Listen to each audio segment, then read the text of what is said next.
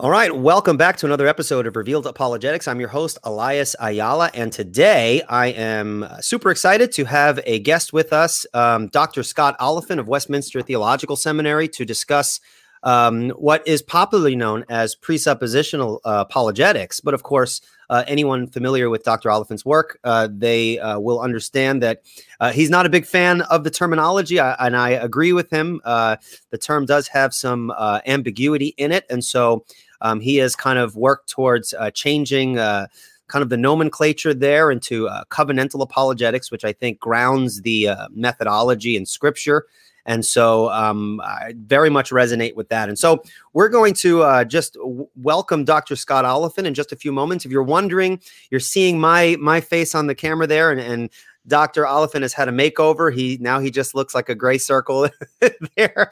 Um, uh, he will not be appearing via video, but his audio will be there, and, and so I'm sure this video will still uh, prove uh, useful as well.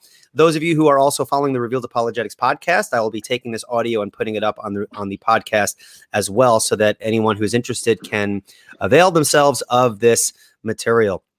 Um, also, just before we formally introduce Dr. Oliphint, um, um, he will be taking live questions. So if you have any questions, you can put them on the comments and then we'll put them up on the screen.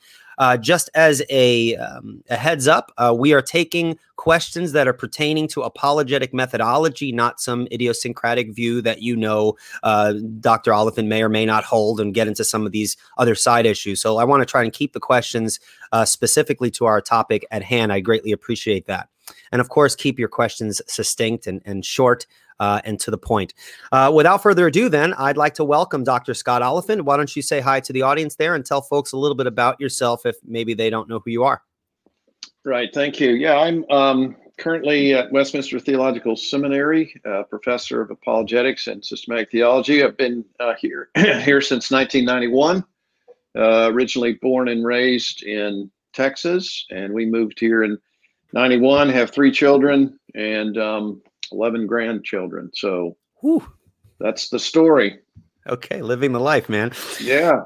All right, and uh, and you are um, uh, a proponent of of what some people would call Van Tillian apologetics. Why don't you um, define for us uh, your specific flavor of presuppositionalism, and um, and then we'll take it from there. Okay. Yeah. Well, um, I, I, hope it's I hope it's not my flavor. What what I what I hope to do is um, is take Van Til's approach and uh, make it more accessible, uh, more explicitly theological, um, more understandable. And so, I, one of the things that I um, recognized early on when I was thinking about apologetics, this was before I even came to Westminster. So it was over 30 years ago that I was speaking to um, a well known apologist. Um, name's not important, but he was not um, happy with Van Til's approach. And and uh, so we were speaking together, and he said, So are you a presuppositionalist? And I said, Yes. And he said, So are you Schaefferian or Carnellian or Clarkian? Um, or Van Til, you know, so off he went and listing these things. And that's the first time I'd heard that. I'd read schaeffer but I just hadn't uh, organized things in that particular way. And it, it bothered me a little bit because um, I knew enough about Clark and Carnell, um, and as I said, I'd read Schaeffer to know that there were significant differences. Um, whatever the overlap between those men, there were significant differences. Um, so uh, I think what the word presuppositionalism does is it provides a kind of overarching category for just about anybody who thinks presuppositions are important. And that's mm-hmm. not really what Van Til was after. So the term itself was one that was actually um, given to him uh, in the late 40s. You, you may know in a, in a um, in an article that was printed. It was it was uh, said orally before that, but it was printed first in the late 40s he was called a presuppositionalist, and it stuck.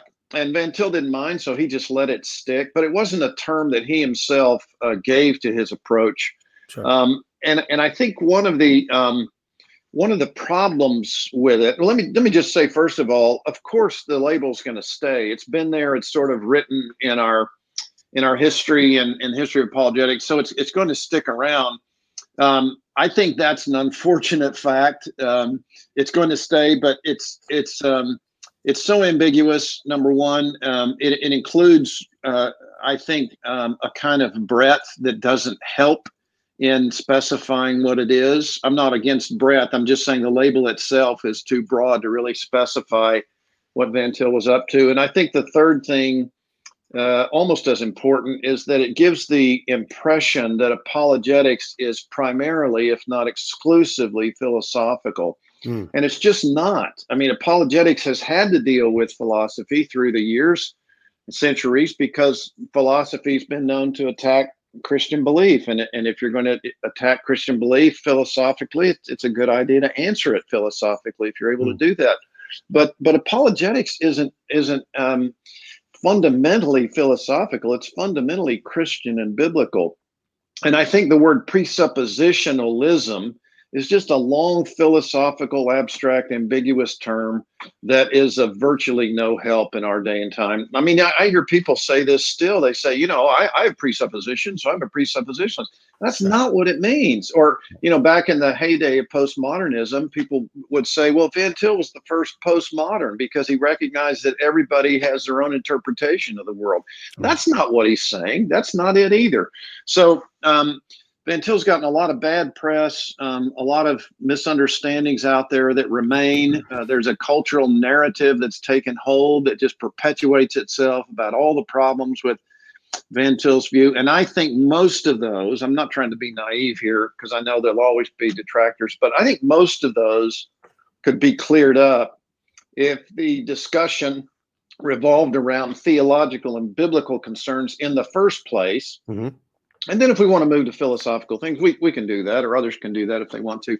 No. But but the primary uh, the primary impetus behind everything Van Til did was who God is and the authority of His Word, and and those are the two foundational presuppositions of everything that happens and everything that is in the world. And without those, there is nothing. So so all he was trying to say to us is those have to be our presuppositions, our foundations, not only when we're living in this world that God has made under God's authority, but also when we're speaking to others who who don't want to um, uh, abide by that authority or don't mm. who don't believe in God or who aren't sure whether there's a God. In any case, the fact of the matter is still that God made the world. He is who He is, and He has said what He says, and what He says is the truth uh, from Genesis to Revelation, and what he says in creation is the truth. So those are all theological points, biblical sure. points that need to be stressed. Right, and I think the biblical aspect is very important. This is one of the reasons um, I have to be careful not to say presuppositionalism. I, I, I do I do agree with uh, your your uh, way of phrasing it. So what drew me closer to covenantal apologetics is its very biblical nature. But I think a lot of um, people's access point to presuppositionalism is often through that philosophical um, route. Mm-hmm. And of course, Van Til's language is just uh, uh, uh, covered with idealistic philo- philosophical vocabulary, of which he didn't hold to those idealistic philosophical systems and, and points, but he filled it with Christian meaning because, as you know, he was very much um, uh, bathed in scripture from his youth, and these were the categories that he thought. Um, but I think it's very important that we get back to those those scriptural um, those scriptural issues. And just another point too, I think um, and I agree with you here that the term presuppositionalism is very ambiguous. I've heard people equate uh, presuppositional methodology as fideism because they def- they define presupposition uh, as an assumption that is taken on its own authority and you cannot validate it externally. And so they'll say you just it's kind of like an they'll equate it with like an axiom which is by mm-hmm. definition unprovable. And so, um, is that something you see people make mistakes at the scholarly level as they critique it, or is this just more at the popular range?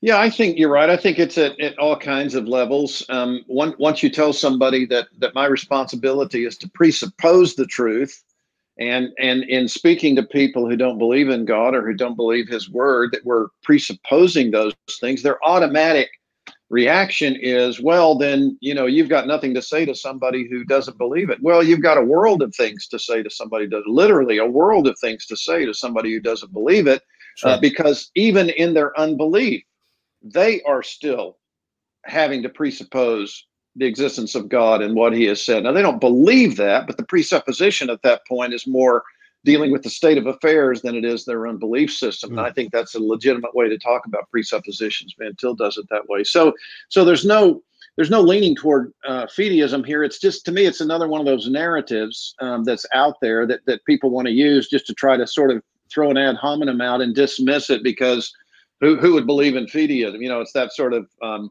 boogeyman that they put out there. Uh, faith is important. Christian faith is is uh, necessary to us. Um, but to say that uh, presupposition is fideistic is really to take it out of the Christian context altogether. That's right. Okay, just a real quick shout out. Uh, just going to give uh, two books here for people who are interested. Uh, this comes highly recommended by Dr. Oliphint. It might be his favorite apologetics book, Christian Apologetics by Norman Geisler. I'm just kidding. Uh, if you guys are interested in, in Dr. Oliphint's uh, work, you can definitely check out his book, Covenant uh, Covenantal Apologetics uh, principles and practice in defense of our faith. One of my favorite definitions of apologetics is I heard it from you first, Dr. Oliphint. Um, and again, it just gets back to this issue of the biblical nature of uh, the presuppositional method. Is that in one context, and you can maybe expand on this, you defined apologetics as the application of biblical theology to unbelief. And I really like that. Why don't you expand on why you phrase it that way, or maybe I'm misquoting you and you want to clarify? No, thank you. Yeah, and, and again, what I'm trying to do is, um, I, I, think Van Til would say amen and amen to that. Uh, what what I'm trying to do is is try to help people understand um, that if all of us as Christians uh, are um, required by Scripture to do apologetics, First Peter three fifteen, then God has given us what we need to do it, and what we need is the truth of His Word. Of course, we need the regeneration of the Holy Spirit, and when you have those things then you're you're capable. And then then what do you do? You bring in the other things that you know. Maybe you're an, an, expert in computer science, so you're able to talk to somebody in that field. Maybe you are an expert in philosophy, so you can deal with these things philosophically. Sure. But whatever else you bring in, those are sort of addenda to the foundation, which is is biblical truth. So what we're doing in apologetics, because it's Christian apologetics, is we're we're trying to help people understand why we believe what we do and if we don't believe what we do, we really have nothing rational or cogent that we can believe. That's a kind of impossibility of the contrary. That's, that's what Van Til like to call it, sort of transcendental. And, and that's a nice way to think about it. If we really believe that Christianity is true, and we do, we don't believe Christianity is true because we believe it. It was true whether we believe it or not. That's right. But we, we believe it's true because it's the only position that's cogent and rational according to what God Himself has said. Mm-hmm. So we can't just measure rationality as some sort of neutral thing because we we've seen in the history of thought where that's gone. That always devolves into an utter subjectivism, and nobody can live with an utter subjectivism. Uh, so we understand that what is rational is what God has said. And, and if we don't understand God in that particular way, then we really have nothing but our own subjective belief. And, and people recognize intuitively, because they're made in the image of God and know God, they recognize they can't live with an utter subjectivity. No mm. one operates that way in the world, no matter what they want to argue. Mm. Now, when when people um, come into contact with presuppositional methodology, there is often uh, a a a blurring of the lines between presuppositionalism as a methodology and the transcendental argument as a specific argument. Uh, why don't you explain for us? Uh, is the transcendental argument equivalent to presuppositionalism, or is it an application of presuppositionalism in a particular instance? So, are you familiar with the conflation of those two concepts? Why don't you um, kind of iron that out for us? Yeah, I am, and you know, I'm. Uh, I guess true confessions here. I'm not terribly interested in the transcendental argument side of, of folks. Not nothing against those. I mean, people can can make those applications, and that that could be. Uh, Come on, I love I love the transcendental. like, come on, man. Yeah, no, but okay. So what having having spoken of it in that way, let me let me tell you what I think Van Til was trying to do uh, was something different than what these folks are trying to do. And again, I want to say if you can do it, do it, and, and, more power to you. It's just not my particular interest. But what Van Til was up to, and th- again, this is because you you alluded to this earlier. This is because of his training. His his training. You know, he moved from from from Calvin uh, College, reading Bavinck and Kuyper, to Princeton Seminary. And at Princeton Seminary, he became a little uneasy because, um, especially in his apologetics course with uh, William Brenton Greene Jr., uh, he was getting common sense realism. and um, and that can be proven. That's not debatable because um, at least in our library here at Westminster, we have the syllabus from William Brenton Greene's right. um, um, apologetics course. He's he's getting common sense realism, and that disturbs him because he says, "Wait a minute, I was the Reform stuff I was reading at Calvin doesn't comport with this apologetic methodology." Now, if you read Van Til's works, he praises uh, his apologetics professor. So there's nothing personal here, but he recognized some inconsistency. So he hmm. leaves Princeton Seminary and goes to Princeton University and writes his dissertation on um, idealism, um, God, the absolute. So it's it's Christianity and idealism. In other words, idealism is not Christian. And there were some during Van Til's time who were saying because idealism touts an absolute, it really is Christian because we believe God is an absolute. And Van Til was saying, no, no, no, that's an absolute that requires a relative. God doesn't require a relative. God is absolutely absolute, requiring nothing else. He's in need of nothing at all. He is a se, uh, is and always has been. So, so when Van Til's reading all of these um, uh, authors of idealism, one of the things that he becomes very astute in is um, uh, Kantian idealism. Now, now Kant's um, philosophy is very uh, technical and and um, right. difficult for anybody to understand. But one of the things that Kant was trying to do in the wake of David Hume's empiricism, which had led people, even during Hume's time, led people into utter skepticism. So, just just for your listeners, in in Western history, and again, this is a gross generalization, but I think it has some truth to it the rationalists tried to show that that everything could be understood strictly by way of the rational axioms or by way of the intellect. Begins with descartes um, i think therefore i am. Sure. that proved to be a failure. So along come the empiricists and it was sort of gradual from locke uh, to berkeley to hume and by the time Hume comes along to try to be a consistent empiricist, what, what he finds out, Hume himself recognized this. He says, I go out of my study and play backgammon. And then I come back in my study and, and you know, none of my philosophy makes any sense because he was arguing for um, the non-reality of cause and effect and things like that because they can't be proven empirically. Well, that leads you to skepticism. So Immanuel Kant is studying away interestingly, he's studying metaphysics, nature of ultimate reality, and he comes across um, Hume's writings. And what does he say? He says, Hume woke me up from my dogmatic slumber. So, what did Hume do? He woke Kant up to the reality of the problems of metaphysics. And so, Kant begins to develop in his critique of pure reason.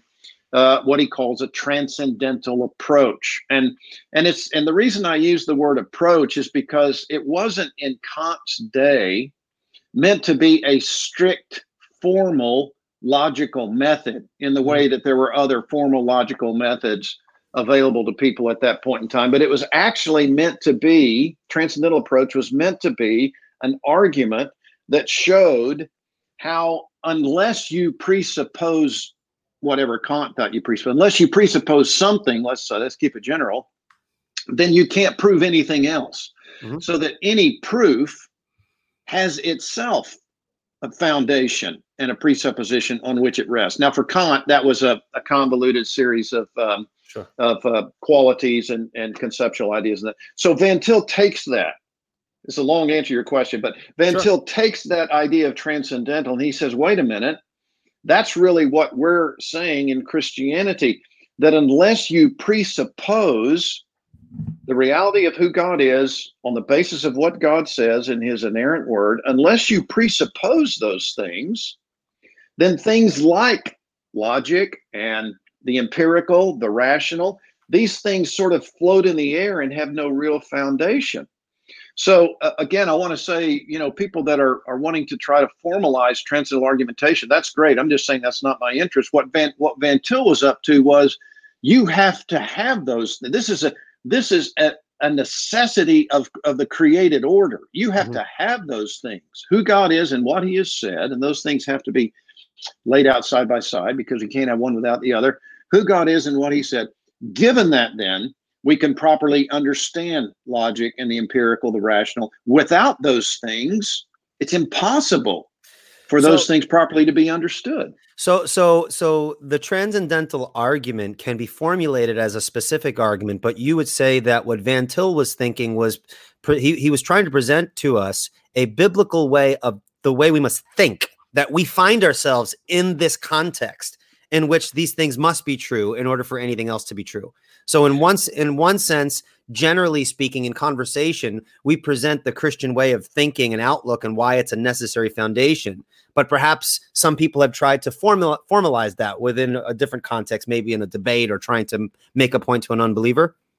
Yeah, good way to put it. Exactly right. So again, the latter, the one you mentioned, that nothing wrong with that. But what I'm saying is Van Til didn't have interest in that. I don't have particular interest in that what Van Til was trying to say is, you know, you could put you could put it this way. Um, this gives some objectivity to it.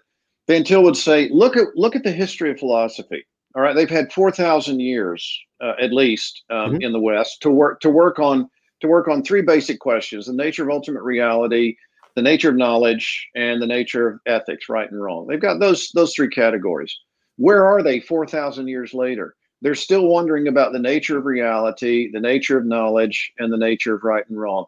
Now, what's the problem? The problem is that philosophy itself has failed to give an account of those things. And the reason for that, and I'm speaking generally here, of course, there, you know, you've got all these sorts of specifics um, underneath that that you can argue about. But the reason that there has been that failure, the reason that Descartes couldn't prove what he wanted to prove, the reason that Hume couldn't get to where he wanted to get to, is because they were all trying to do this mm-hmm. without recognizing that this is God's world. God has spoken. There's a connection between a human being and the world because God has created that connection covenantally at the beginning and maintains and sustains it all along. Unless you have those things that sort of transcend the subject and the object, there's no way to bring the subject and the object together. So that's why Van Til called it the impossibility of the contrary. Any position contrary to the Christian position is impossible consistently to believe and to live. That that hmm. was the that was the point he was trying to make. So that's the impossibility of the contrary. All right, so so let's let's jump into this now. So because primarily this this show is is apologetic in nature. Um, so if someone asks you uh, from a presuppositional perspective, how do you know Christianity is true? I'm an atheist. You know, I don't believe all this. You know, you guys give cosmological arguments, this, that, the other, the other thing. I don't see how you Christians can demonstrate that your perspective is true. I know you guys believe it. I know you guys are very passionate about it, but I have yet to see an argument that can demonstrate conclusively that Christianity is true. What say you, Dr. Oliphint? Yeah, well, as you know, there are about um, 100 to 200 ways to uh, to begin to address that. One of the things I I uh, try to impress on people, I'm not uh, an expert in this by any sure. Uh, stretch of the imagination, but one of the things I try to impress on people is one of the first things you ought to do is is ask questions uh, to the questioner. So so I would say something uh, like this: Could it could it be possible that the reason you don't see it lies in yourself and not in the arguments themselves? Is it possible that there's something wrong with you, and that's why you don't see it, or is it just strictly that there's so much wrong with everything objective you you've looked at that uh, there's no possibility for you to see it? And he, he would say probably well, it's something. It's all the objective, and th- and then the next question would be: So what will it take in your mind for you to believe this? to be true? What exactly do you need in order for you to believe this to be true? So let me respond with a popular answer that people who do apologetics on the internet would be very familiar with. Okay. okay. I don't know what it would take to convince me of your God, but if your God exists, he should know. That's a popular one. People yeah. will say so. So, how, how would you respond to that? I would respond by saying, well, again, I could ask some questions, but I don't want to be too obnoxious here. But instead, if when I got when I got to the when I got to the indicatives, one of the things I would say is, guess what? Uh, God does know. Uh, he knows exactly, and He's already told me. And by the way, um, I can tell you what He said about that. Hmm. So uh, this is not that God is not the problem here. Um, it's not that God hasn't made Himself known. It's not that you don't know who God is and yourself to be a creature of God. Um, it's that you have an innate capacity and desire uh, to to subdue and rebel against uh, what God Himself has done. There's a way out of that, um, but if you really want to be out of that, you've got to listen to what God has said about it, not reject it. Hmm. Now, now, if someone says, "Okay, I, I guess I kind of, I kind of see where you're trying to get with that," but, but what's your argument, man? Give me premises. I want to follow your logic because I don't. See. I mean, we can have this conversation back and forth. You could ask me questions that maybe I can't answer. Fine, but give me an argument that God exists. How would you do that from a presuppositional uh, perspective? Yeah, well, I mean, you could you could do it a number of ways. So I'm I'm talking to you, you know, a hypothetical person here. I don't know much about you. Um, so maybe I could say, maybe I could talk to you a little bit about my own testimony. All right. So that's not illegitimate. That's an argument. Okay. Um, but if I didn't want to do the experiential, I could do the more objective and, and say something like I said to you uh, earlier. I would say something like, tell, tell me what's happened in the history of philosophy while, while philosophers have been trying to wrestle with the nature of ultimate reality. What is their conclusion?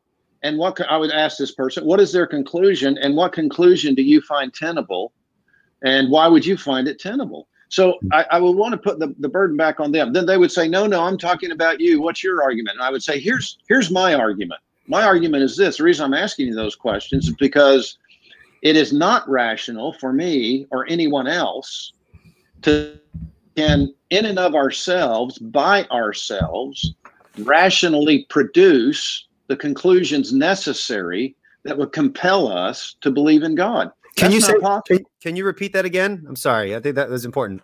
Maybe um, it's it's not possible for you or for me to assume that we can rationally produce in and of ourselves the conclusions necessary to produce rational belief in us. That's not possible. So basically, you're saying, and you can correct me if I'm wrong, uh, it's impossible to produce an argument to get to that conclusion autonomously in and of ourselves. Exactly. So you're pushing exactly. you're pushing the point that if we want to go that route, we need to already rely on the context of the reality of Christianity. Yeah, that's exactly right. And and I may say I may say something like the reason you're having such a problem here is because in your attempt whether it's, you know, sincere or not, in your attempt to say I want a rational argument. Underneath that attempt, what you're saying is, and don't you dare tell me who God is and what he has said. and I'm saying to you, if you won't let me say that, then you have disallowed the possibility of belief in the first place. Mm. Okay. In other words, give me an argument, but don't bring in this revelation stuff. And you're right. saying that unless you start with that revelation, you can't even make you can't even reach any not just the argument to conclude that the christian god exists.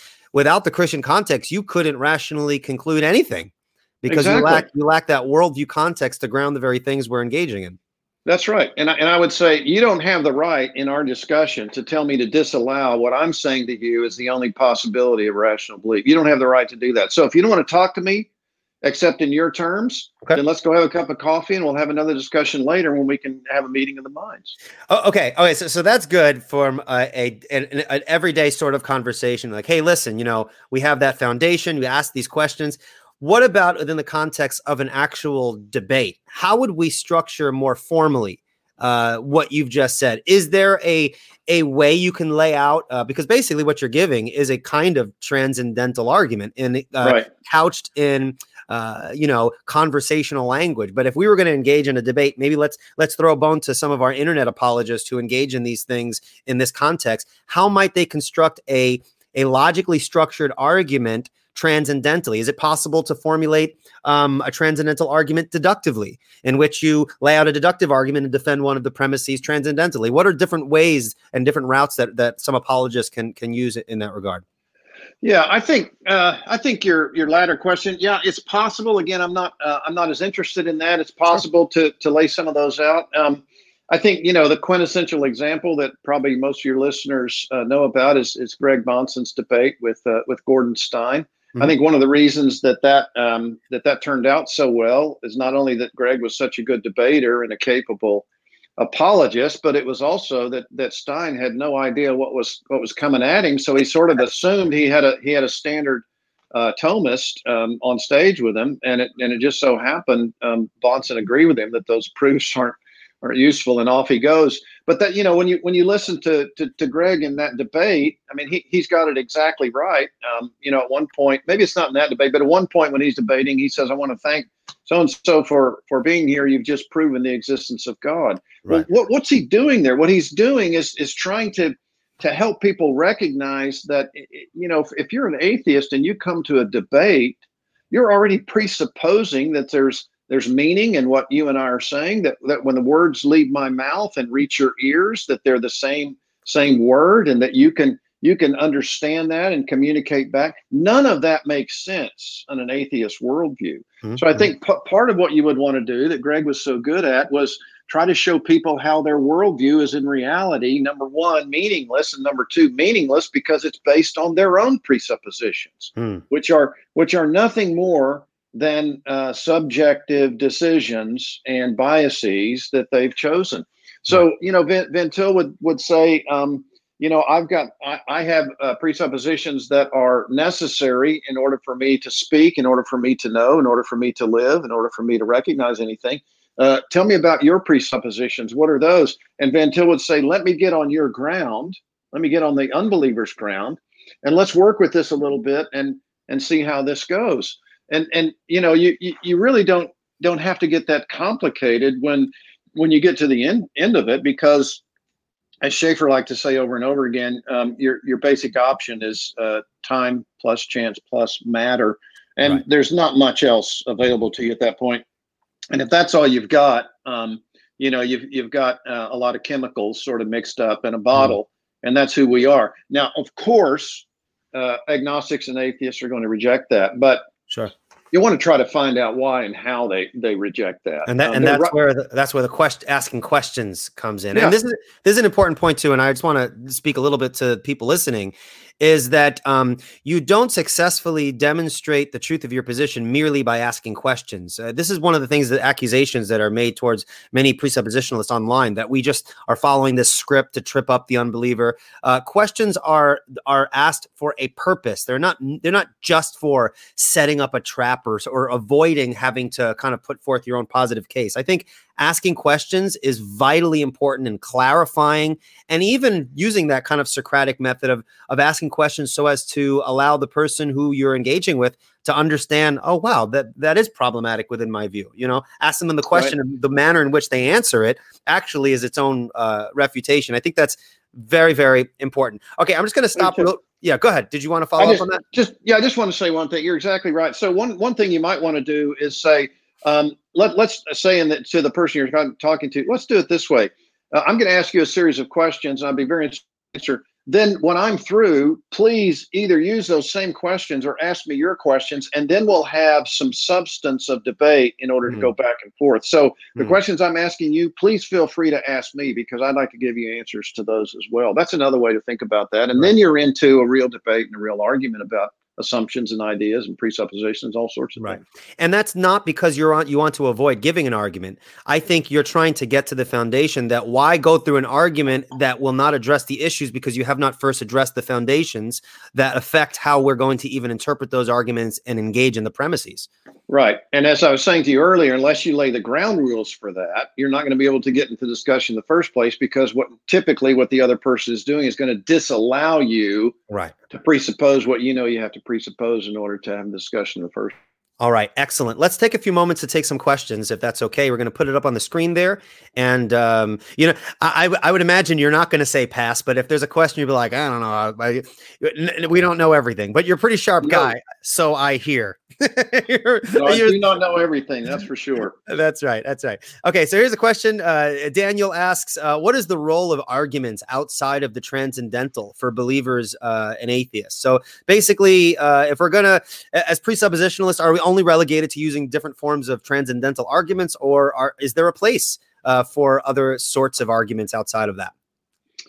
Yeah, I, again, I think um, it's a really it's a really good question because um, you know I, I want to say this in the proper way. I don't want to sound negative here, but we don't need to make too much of the transcendental. The transcendental is very important, I think, if for those who understand it properly, as the mm-hmm. impossibility of the contrary, because it recognizes Christianity is true and nothing else is.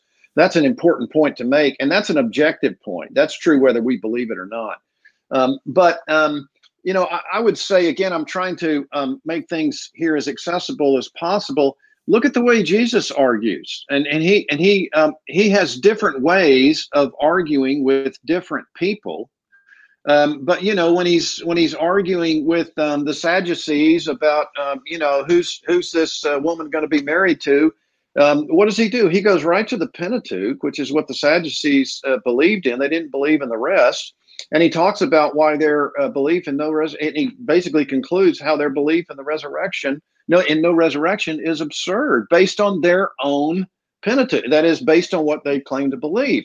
So mm-hmm. what's he doing there? He's he's persuasively turning their own views against them in order to apply pressure to not believe those views anymore. And he's doing it with what they themselves claim. So I would say one of the one of the best arguments that we see in Scripture over and over again is um, those who use what the others believe in order to show the reality and truth of what we believe. That's a kind of hmm. persuasive subversion that I think can be used very well in, in apologetic discussion. And you don't even have to talk about transcendental if, if you don't want to. Um, hmm.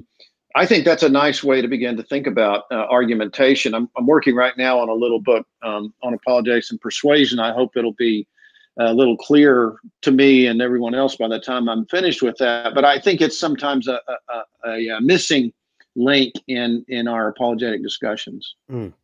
Uh, very good. Uh, again, there's another question by uh, Daniel. He I, I, he's a nice guy. He has really good questions, and and I like to.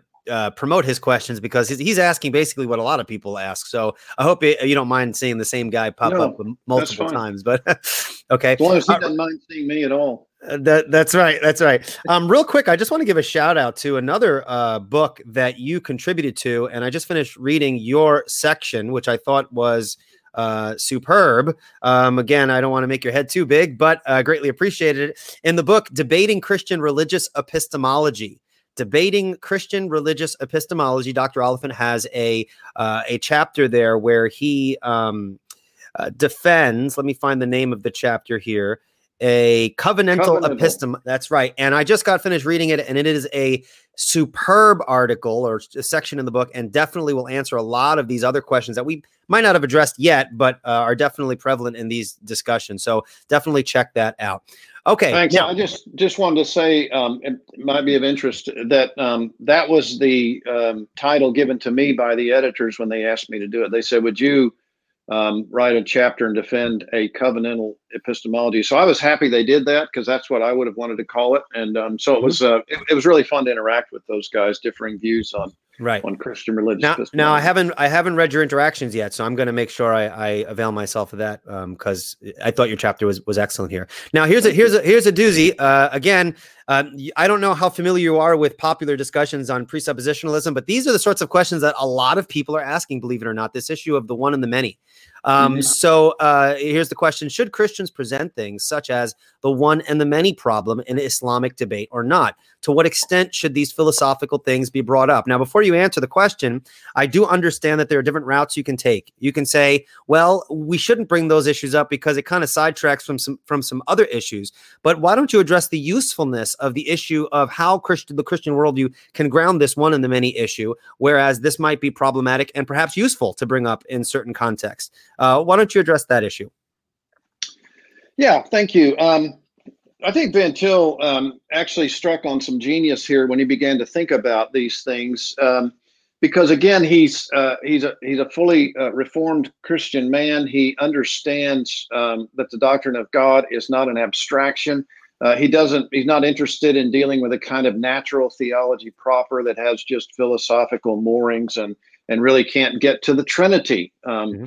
And that's the way, that's the methodology that was used in some of the medievals. And, and even if even if they didn't mean to do it, what they what what began to happen is that there was too much of a distinction, sometimes even a methodological separation between God as one and God as three persons. Um, so what Van Til does is he starts then, you know, he says over and over again um, that we are meant to presuppose the triune God of Scripture, and his starting point um, is not with one, but his starting point is with one in three.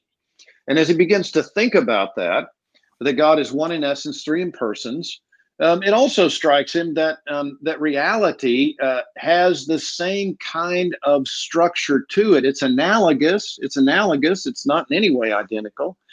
Um, but if we reckon and understand that the Trinity is like God, incomprehensible to us, we, we don't know how it can be that the Father can be fully God, the Son fully God, the Holy Spirit fully God, and, not three gods. We articulate that by way of uh, essence and persons or or uh, ousia and subsistence. We have all kinds of ways, uh, hypostases, all kinds of ways of articulating that as we need to do. Um, but um, we even when we say that, we still don't know um, at bottom what we're talking about. We know we know who we're talking about, but we can't get to the bottom of that. So it's mysterious. So Van looks at the way philosophy has worked historically in trying to deal with this problem. And his, you know, his his famous foils are Parmenides and Heraclitus. Parmenides was the person who wanted to emphasize one and only one, and being is, and anything that is not being by definition is not, and therefore is nothing. Uh, so there is that which is, and and then nothing else, and that just summarizes everything into one abstract blob of oneness. And you know, Parmenides recognized that uh, the empirical would would show you something different. And he says, well, that's you know, Parmenides, that's the common way. In other words, yeah, for for idiots like you and me, we have to go with the way the world is. We just we just have to navigate it that way. But for the philosopher kings, uh, the way we understand these things is, is by our intellect, and we know that being is, and, and, and nothing else could be. That one of those kinds of. So Heraclitus, um, the opposite direction. Um, Panta Rhei, everything flows, everything is in flux. So it's not that there is one, but there's many. You you can't, you know, the illustration. You can't step into the same river twice. You put your foot in, you pull it out, you put it in a, a nanosecond later, it's a different river.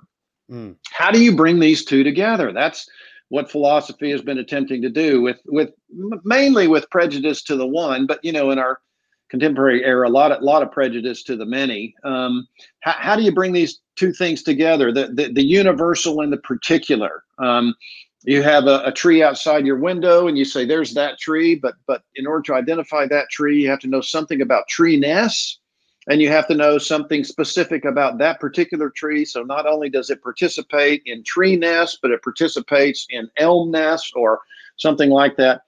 Uh, how do you bring these two together? Van Til's point was you like analogous to, okay, just analogous to God as one in three. Um, it's not humanly possible to reduce one to the other, nor does God want us to do that, to reduce the tree just to itself without any treeness, or to think of treeness as the real tree, like Plato would do, uh, without reference to the specific thing.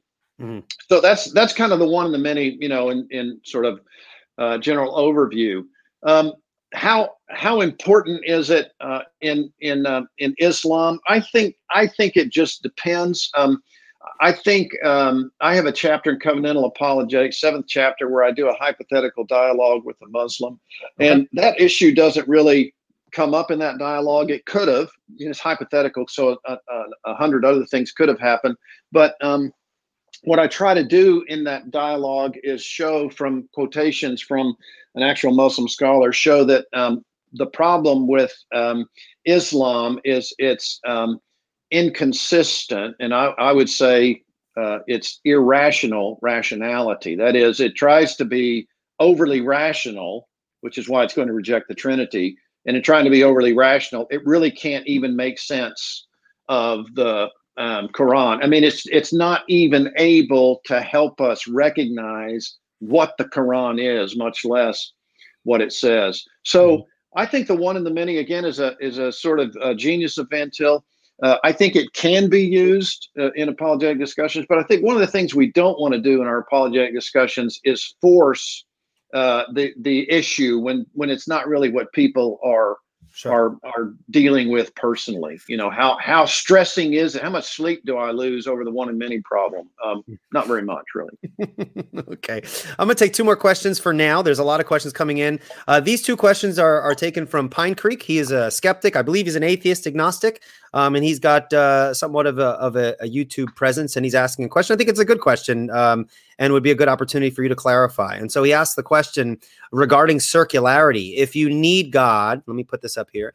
If you need God to justify logic, then you can't use logic to justify God without being circular. Does Scott agree? Perhaps you can say if you agree or not, and then kind of qualify that if you understand what he's asking. Yeah, I mean, p- part of the good question. I think part of the issue here has to do with our terms. Um, so let's not talk so much about need, but let's say, as I believe, that God is the one who creates everything that, that is, and including our way of thinking. And, and one of the ways that He has embedded our thinking is logically. That is, we are made to make distinctions. And when, when God made Adam and Eve, he made a distinction between Adam and Eve, and he made a distinction between Adam and Eve and creation and the different uh, species that he created. All of that is God helping us um, understand that our thinking is analogous to his own thinking.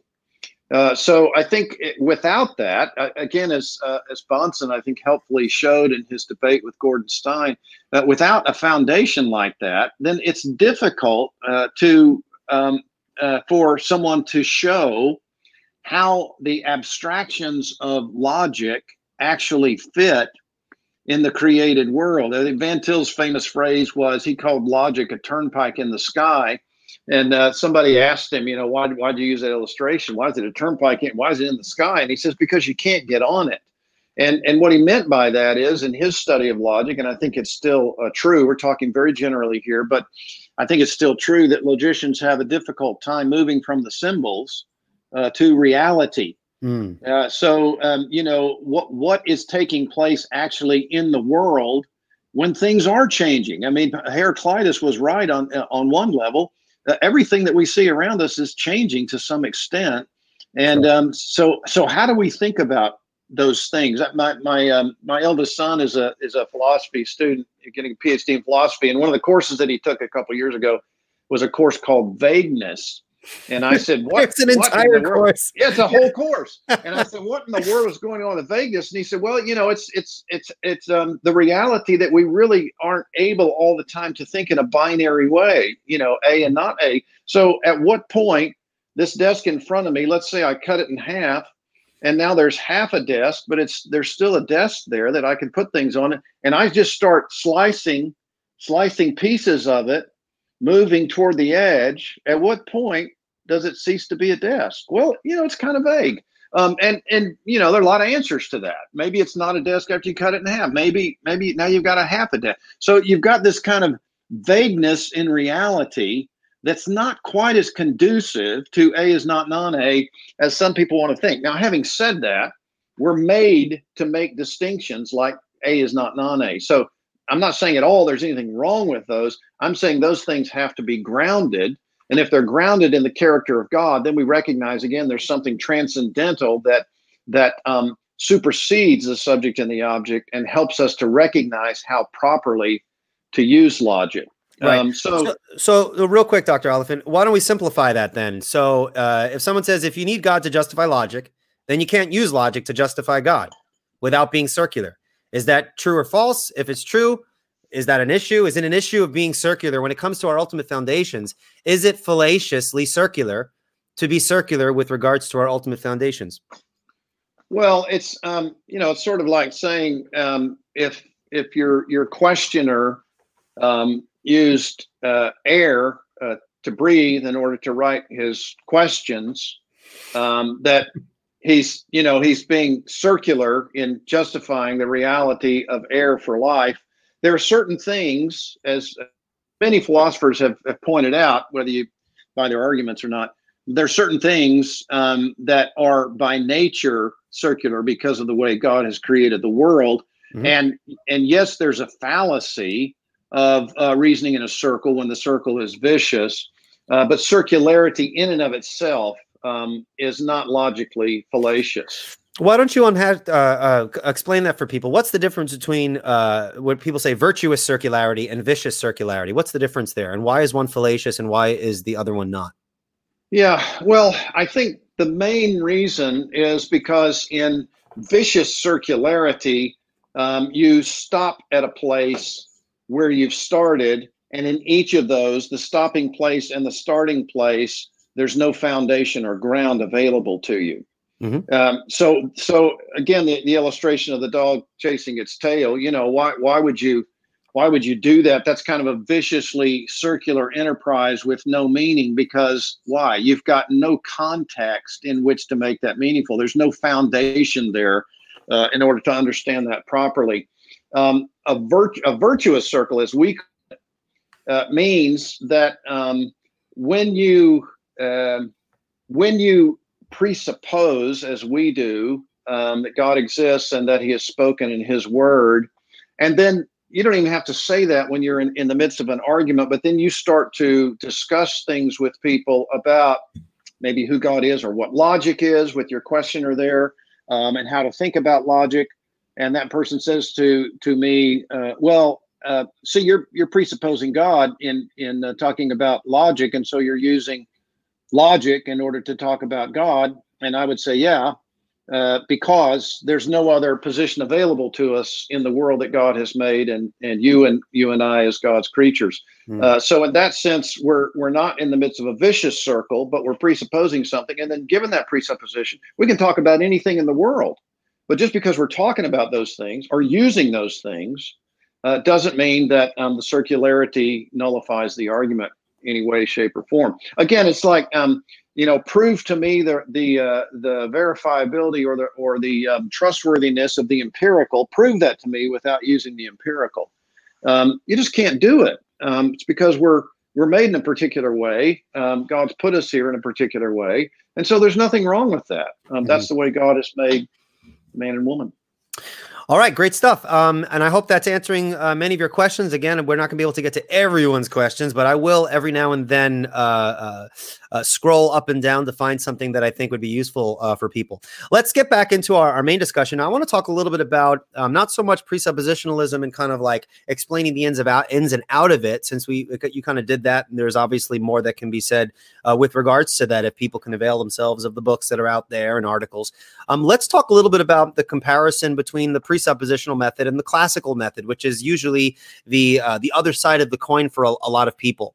And I want you to be able to define as briefly as you can presuppositionalism and it's okay if you if you rehash a little bit about what you've already mentioned but very succinctly and then classical apologetics what are the key differences and as a presuppositionalist what concerns you about a classical approach um, and when I say concern, I don't mean we're painting, you know, our side versus their side. From our perspective, what are some of the concerns from an apologetics and biblical context of using that methodology? And then we can kind of uh, dig into those in a little more detail.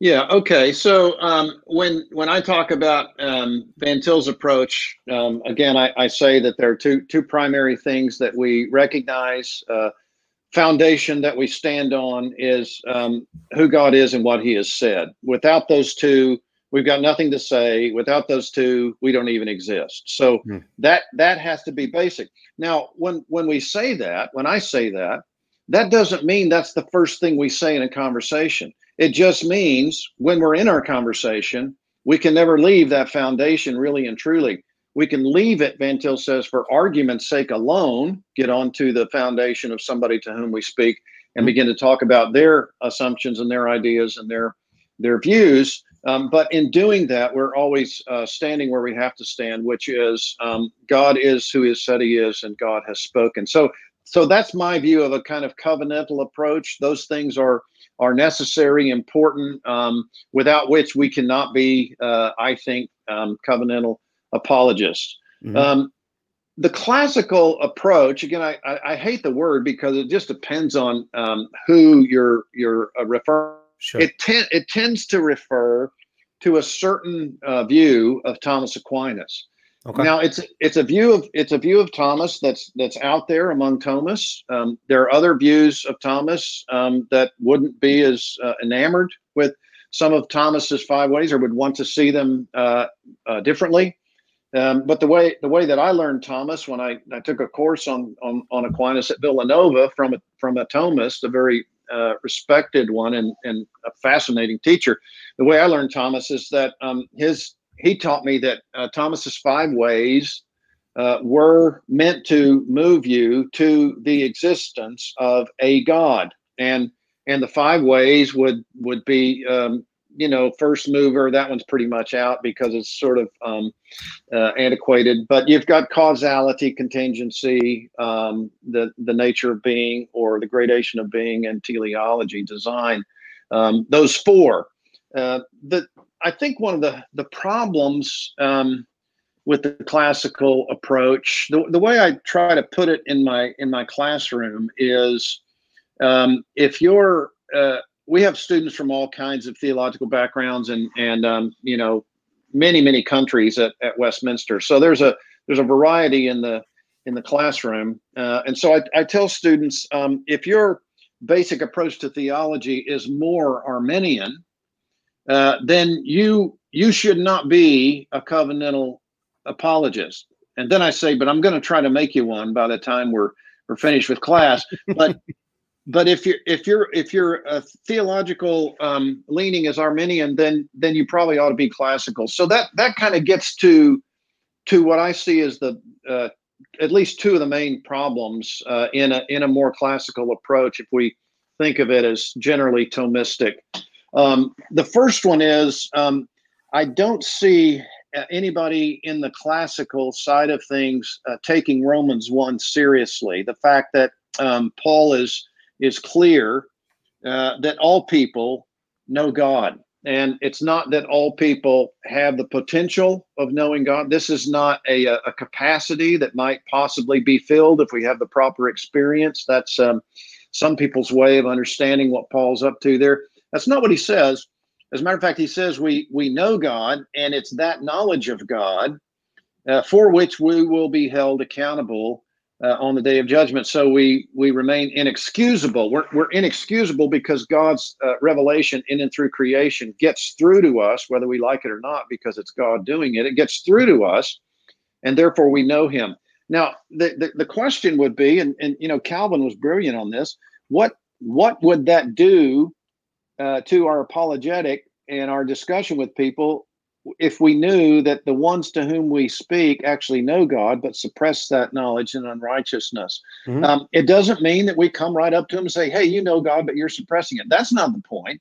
But the point is, we know the ones to whom we speak know God, and that what they're giving us in their own philosophy, their own understanding of the world, their own unbelief, what they're giving us is actually a suppression of the truth and unrighteousness rather than, than the truth. So that's you don't see that in classical apologetics. The second thing you don't see that I think is uh, just as important is you don't see a robust understanding of depravity in the classical apologetics. So what you tend to see in a classical approach is the view that our reasoning capacity is basically intact and able in and of itself to understand the world properly and to understand any arguments properly so that we really don't have to include God and who he is and what he said and what he's done in our argumentation because our mind is perfectly capable in and of itself of mm-hmm. coming mm-hmm. to the proper conclusions. So uh, I think in the in the classical approach, those two things um, are sort of um, problematic. With regards to that last thing you said, I, I do hear often uh, the accusation of presuppositionalists um, conflating um, ontology and epistemology. And there are those who make the distinction between the necessity of God as the precondition for intelligibility versus the uh, necessity of presupposing God in order to have intelligibility uh, and things like that. Well, why, what is the what is the accusation really? I mean, as as you've under, as you understand it, uh, what are people saying with regards to what they think we are doing by conflating ontology and epistemology? And what's up with this issue of the existence of God being the necessary precondition versus the uh, assumption of God, the presupposition of God being the necessary precondition. They, they, people tend to make a, a, kind of a conflation there. Yeah, yeah, I think that's right. And uh, again, we have to be um, clear when we can about what we mean by presuppose. Van Til uses it in in uh, two or three different ways. One of the ways he uses it is um, a presupposition is uh, what I actually believe foundationally and that informs everything else that I believe. So that's that's a kind of subjective aspect, and that's mm-hmm. exactly mm-hmm. right. That's the typical way it's used. But Van Til always says, uh, also says that um, unbelievers presuppose God even in their rejection of God. Now, what could he mean by that? He's not saying he's not saying there that the presupposition in that sense is subjective. What he's saying is, again, what Bahnsen was saying. Uh, thank you for coming to this debate. You've just proven the existence of God. In other words, um, in in in order for us to have uh, any meaning whatsoever in what we say as human beings, what we do as human beings, uh, the Christian story has to be true and God has to be who he says he is. So that's kind of more of an objective scenario. Um, and I think, you know, what, what people have said to me is, um, you know, you confuse the ontology with epistemology because because I knew a lot of things before I became a Christian. So, and I didn't I didn't presuppose God in all of those things that I knew.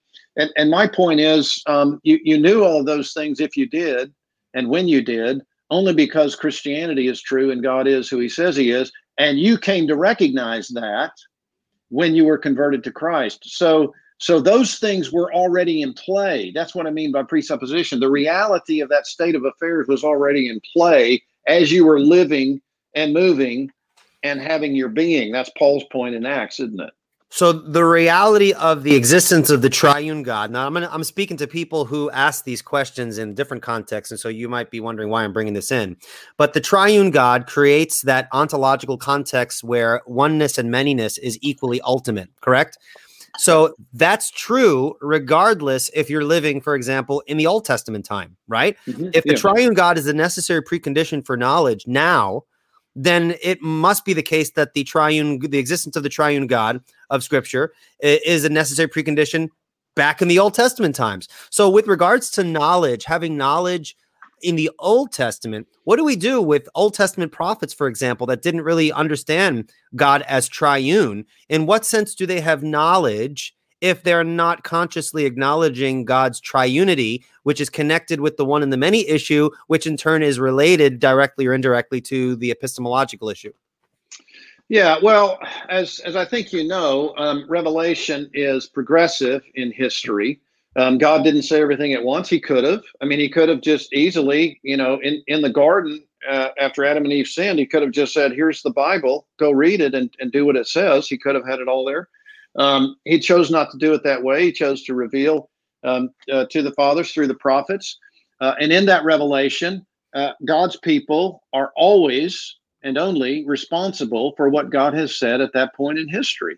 Um, so they, so everything that they were meant to know, um, they had available to them by God's revelation. Now, included in what God says to His people from Genesis forward, included in that, as Paul makes clear in Romans one, has always been um, the revelation of God that comes through creation. Paul says, since the creation of the world, his invisible attributes, eternal power, divine nature have been clearly seen. So there's never been a time, again, Paul in Acts 14, there's never been a time when God has been without witness. So knowledge of God has been intrinsic to the human condition since God blew the breath of life into Adam and then from uh, Adam, Eve, and each of them became a living soul made in the image of God. So, in that sense, we've been people who know God uh, at the point of self consciousness. If we know ourselves, we know God. And then on top of that, included in that has been God's active speaking to his people uh, from, from Genesis uh, 1 all the way through, and then post fall, God speaking to his people uh, in redemptive history. So um, maybe Isaiah didn't have uh, the availability of a one and many argument, but he had he certainly had the recognition um, that reality is what it is because of who God is and what He has said, and that's the fundamental presupposition for all of us throughout history. Now, uh, let's dive into a little bit. This is something that comes up often, uh, and it's it's an issue. Two things that I want to I want to ask, and I think this is a great opportunity to clarify is we say, for example, in, in, accordance with Romans chapter one, that all men know that God exists and they suppress that knowledge in their unrighteousness. Um, but in what sense does the unbeliever know that God exists and doesn't know God, right? When when we talk about these things, there's a way in which he knows and a way in which he doesn't. And what is the content of that knowledge? Is the knowledge of God that that the natural man is suppressing? Does that involve God's triunity? Uh, what what what is the boundary line with regards to what can be known about God that is known to the unbeliever, such that he, that he's without excuse? Right. Yeah, and it's a good question. And my my standard answer to that question is this: uh, we don't have the option um, to begin to create categories and lists that Scripture doesn't clearly give to us. Okay. So so um, I wish I knew the answer to all those questions. You know, Van Til says that one of the most difficult questions that we face as Christians, and especially in apologetics, is the question of human knowledge. God mm-hmm. hasn't given us a whole lot of detail on on what people are always thinking or on what an individual thinks at a particular point.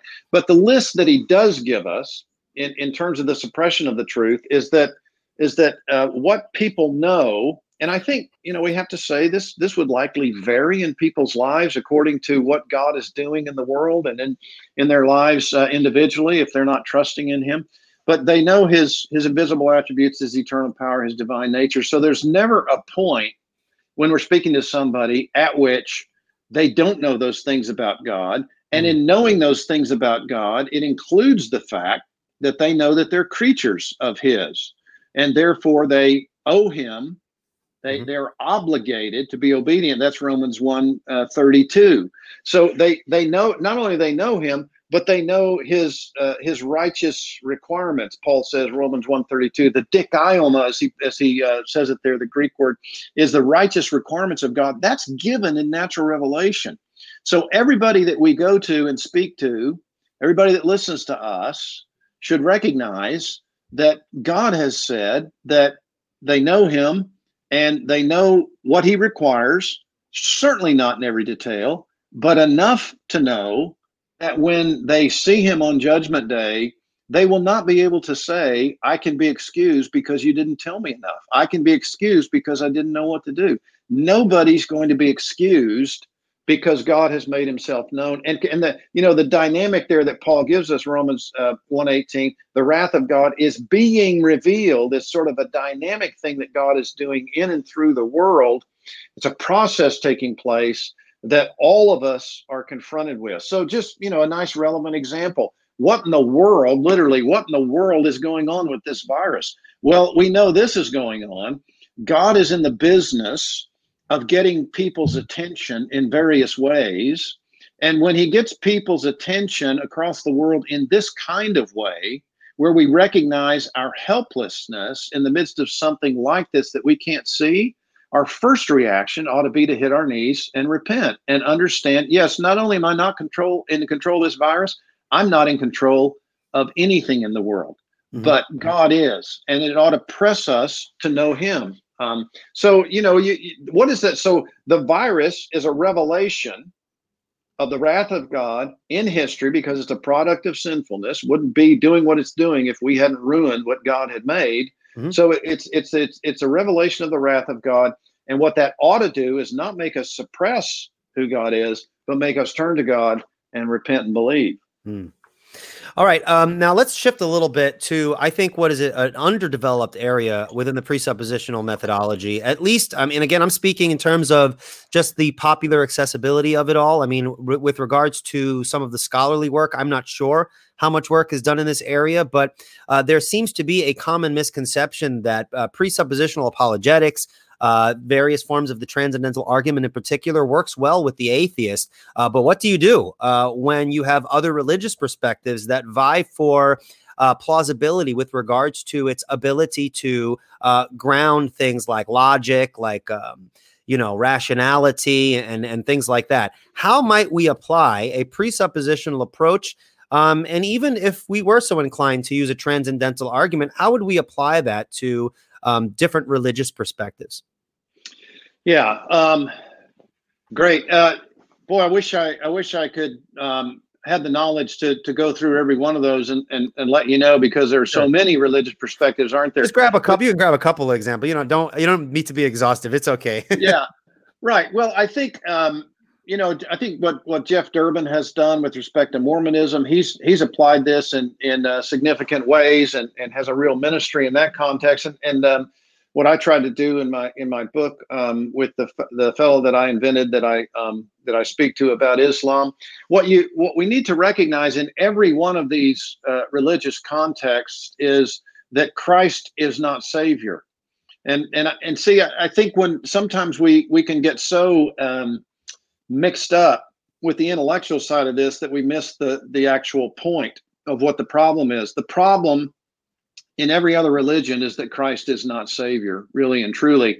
And so, one of the things we want to try to do is we presuppose who God is and what He's done, is help people recognize that with that presupposition comes the reality that the only way our sin can be taken care of is if Christ is who He said He is, and if He's done what He said He's done.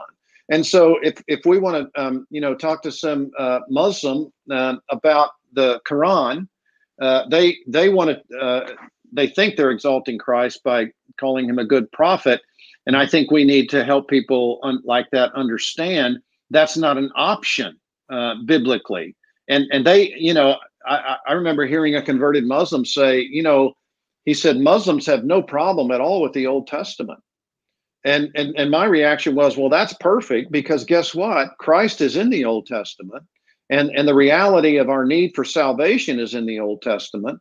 So let's talk to a Muslim about the Old Testament since they don't have a problem with it and show them who Christ is and show them what he is going to do in light of what the Old Testament is telling us. And that's the way I think we need to try to approach uh, religion. The, the advantage we have with religions is um, that they have their books, and sometimes it includes the Bible, but if it includes the Bible, the Bible's never um, central. They have their books and we have our book.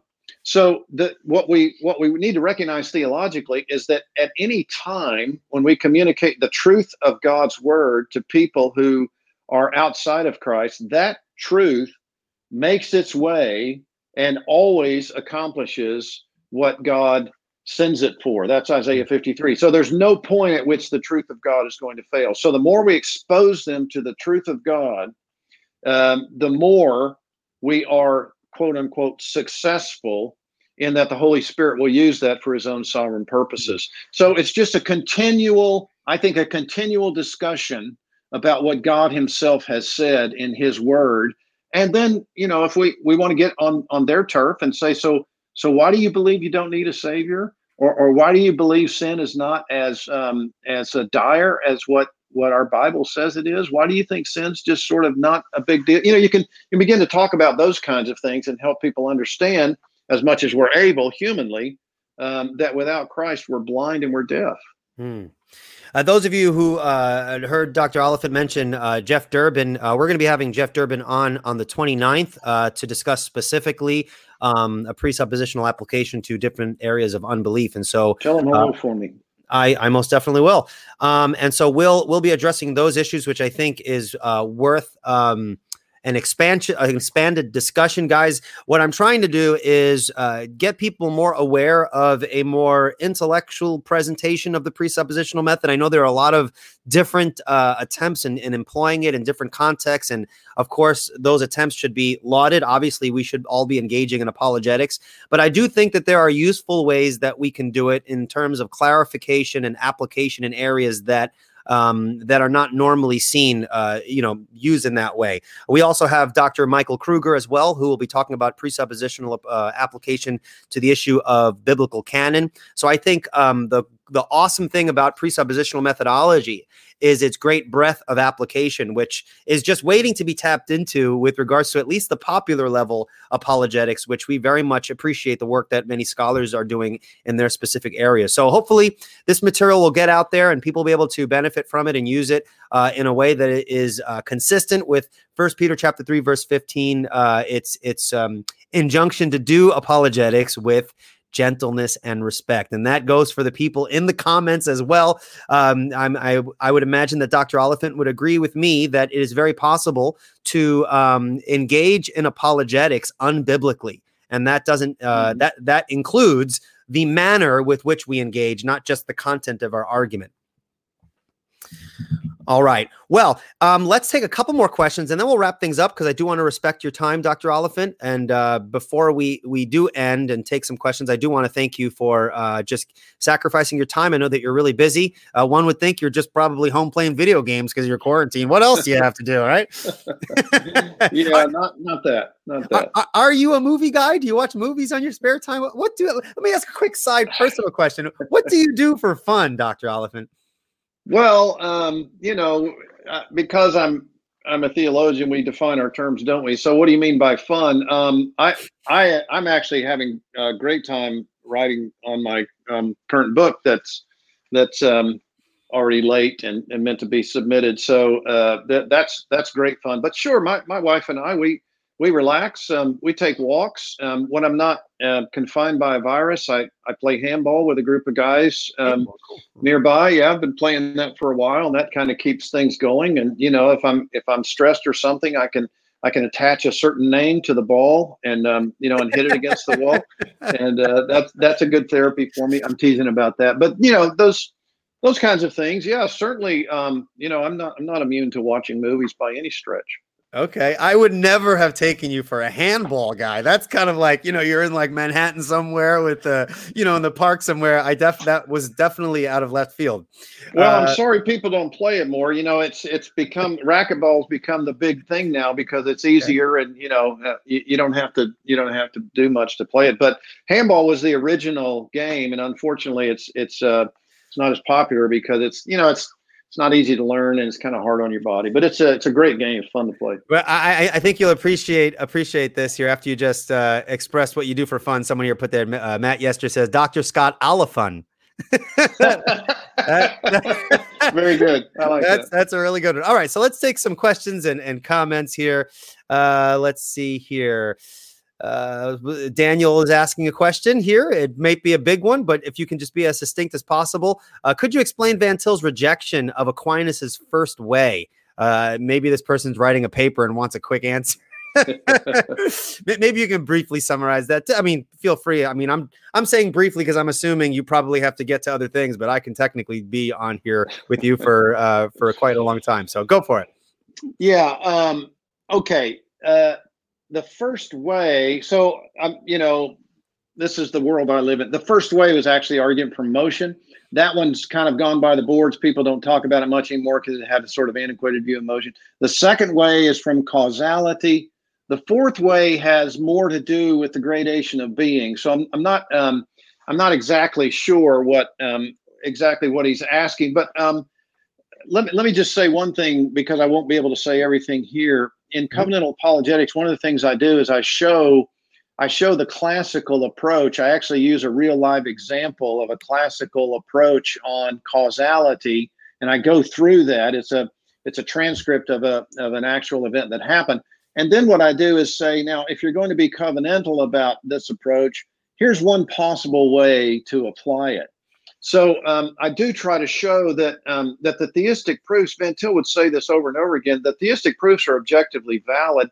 The problem with the proofs, one of the problems with the proofs is uh, they can't be, um, they can't do what they're supposed to do if you begin with a kind of neutral notion of rationality. And I think mm-hmm. that's what's been shown in the classical approach. And that would be Van Til's primary objection uh, all of the proofs, all of the all of the five ways, and and and other apologetic approaches, more evidential approaches, is that if you start with uh, with a kind of uh, presupposition of autonomy, that you can figure this out yourself, or that you have the irrational ability to start from premise one and to conclude for the existence of an infinite, eternal, immutable, omniscient God, you just don't have the tools in and of yourself to do that. I mean, we just don't have a way uh, th- theoretically, methodologically, to jump from the finite to the infinite, from the temporal to the eternal, uh, from the changeable to the immutable. We just don't have a way to do that.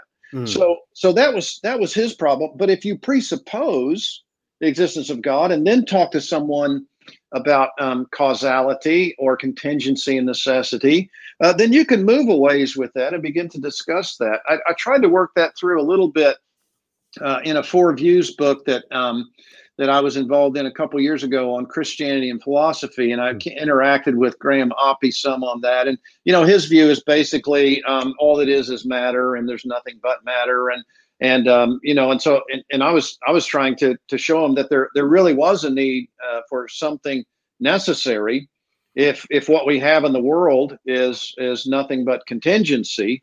Right. Um, and I, I use that I think in a presuppositional way uh, just trying to show that he really his way is no explanation. It's just kind of um, uh, stating the the facts of the matter, but it really doesn't help us with it with explaining what's going on. Um, you know, and he said at one point, I think he said, you know, if I were really pushed, I might go for some sort of beginning point for contingency, but that's as far as I could go with it. Mm-hmm. Well, you know, that's okay. But the point is, um, if you presuppose who God is and what he said, then things like causality, necessity, contingency, teleology, those things take their proper context and you can discuss them. Right. By his light, we see light. Right. Right. He, he pr- provides that context. Here's a not a question, but a really this is why I like to do this uh, these kinds of things.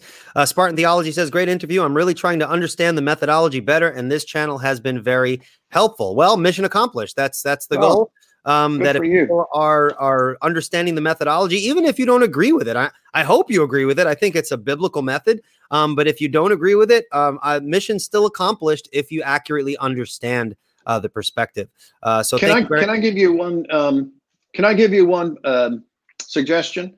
Sure. Um, this is a book that a former student of mine just published. It's called Every Believer Confident. I don't know if you're familiar with it, but the author is Mark Farnham F A R N H A M. He's really trying to do what you're doing, make this uh, accessible for the church. And um, his book, Every Believer Confident, is a really nice, easy intro into a lot of these ideas. Uh, mm. So I, I, would highly recommend it for people who are interested. Can you say the name uh, again there? Yeah, Mark Farnham, F A R N H A M. He teaches at uh, Lancaster Bible Co- College and ha- and does a lot of work in apologetics over there. Is just a fabulous guy and re- really a good thinker on these things. Okay.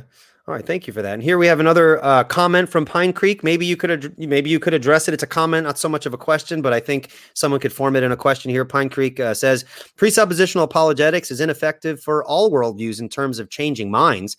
Dr. Scott Oliphint became a Christian years before he learned about this apologetic? If we could restructure that into a question, what do you think this person is getting at? Yeah, I, I understand uh, what he's saying because uh, before I was a Christian, I didn't care about apologetics and I didn't think I had a worldview.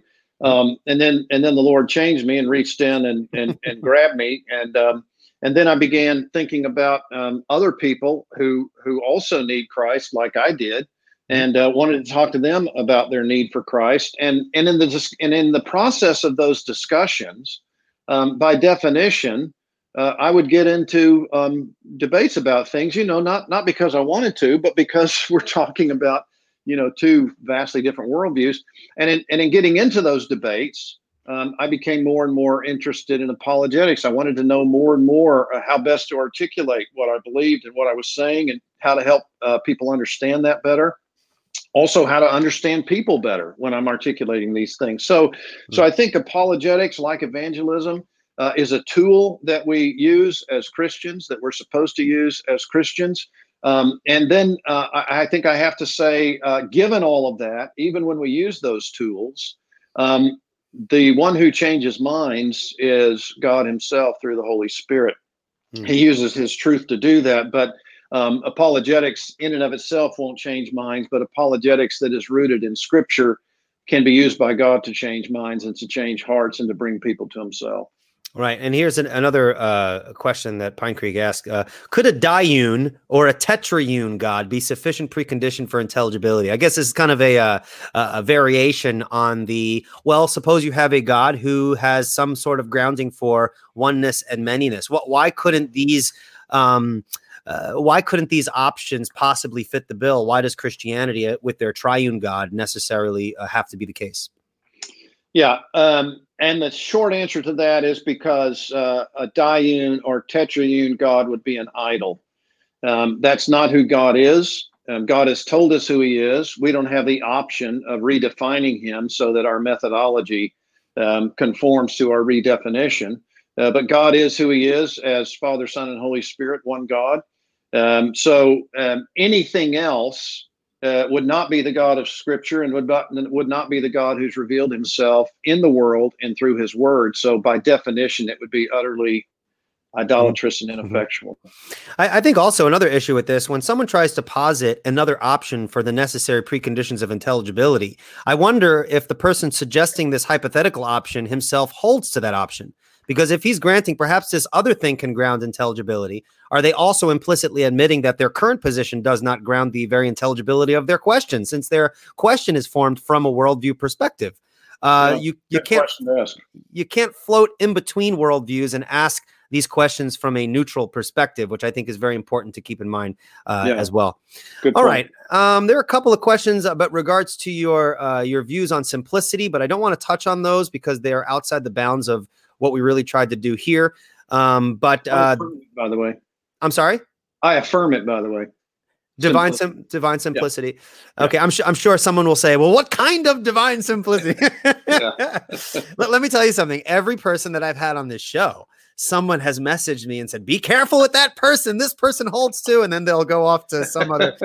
So uh, I guess we could never have anyone on the show because someone is a heretic in someone else's eyes. Uh, so yeah, it's a rough Yeah. world out there. it is it is a rough world there. Okay, so uh, let me uh, wrap things up here, uh, Doctor uh, Oliphint. Thank you so much for for coming on and giving of your time. I know that you're you're a busy man, and I'm sure that people will find this uh, one hour and 25 minute or so uh, interview very very helpful as we've covered uh, a wide range of topics. Just real quick, in terms of encouragement for people who want to continue to study apologetics and the presuppositional method in particular, um, do not merely be a podcast. Um, and YouTube channel apologist. You you do want to first acknowledge the usefulness of things like this, but you definitely want to engage in some of the reading and more in-depth study um, if you're able to do that, because there's much more to flesh out. Uh, it does not do justice to the topic to just merely do a, uh, an interview here for even if we did it for three hours, we couldn't uh, exhaust all of the possible issues that are related to this. So,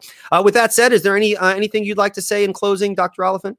No, just thank you for your work and what you're doing. And uh, I'm sorry to say I wasn't familiar with it, but I'm happy to see this uh, kind of thing being done. So thanks very much.